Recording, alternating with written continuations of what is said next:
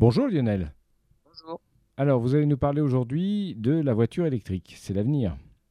L'avenir, l'avenir de la voiture électrique. Alors en fait, ce n'est pas les voitures dont on dispose actuellement, hein, à savoir des voitures avec des batteries de forte capacité sur lesquelles les recherches visent à augmenter la capacité de stockage pour plus d'autonomie et aussi à réduire le temps de chargement pour se rapprocher de ce qu'on fait avec une voiture à essence lorsqu'on va à la station-service.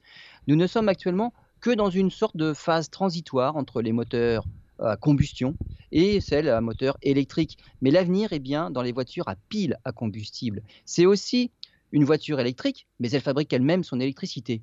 On fera le plein d'hydrogène, comme on fait le plein de carburant, et c'est une réaction chimique qui crée l'électricité dont a besoin le moteur électrique. Le frein actuel au développement de ce type de véhicule, qui existe déjà sous forme de prototype, hein, eh ben en fait, ce sont les stations-service pour faire le plein d'hydrogène. Le projet Phaedrus, financé par l'Union européenne, a montré la faisabilité de stations de réapprovisionnement en hydrogène. Les partenaires du projet, des universitaires et des participants dans la chaîne d'approvisionnement, ont développé un nouveau concept. Les chercheurs ont conçu un système fiable, sûr et rentable. Les estimations montrent qu'à l'horizon 2020, 2500 à 3000 stations à hydrogène délivreront jusqu'à 200 kg d'hydrogène par jour pour 1 million de véhicules électriques à pile à combustible. Phaedrus est un pas important vers une société plus durable avec de faibles émissions.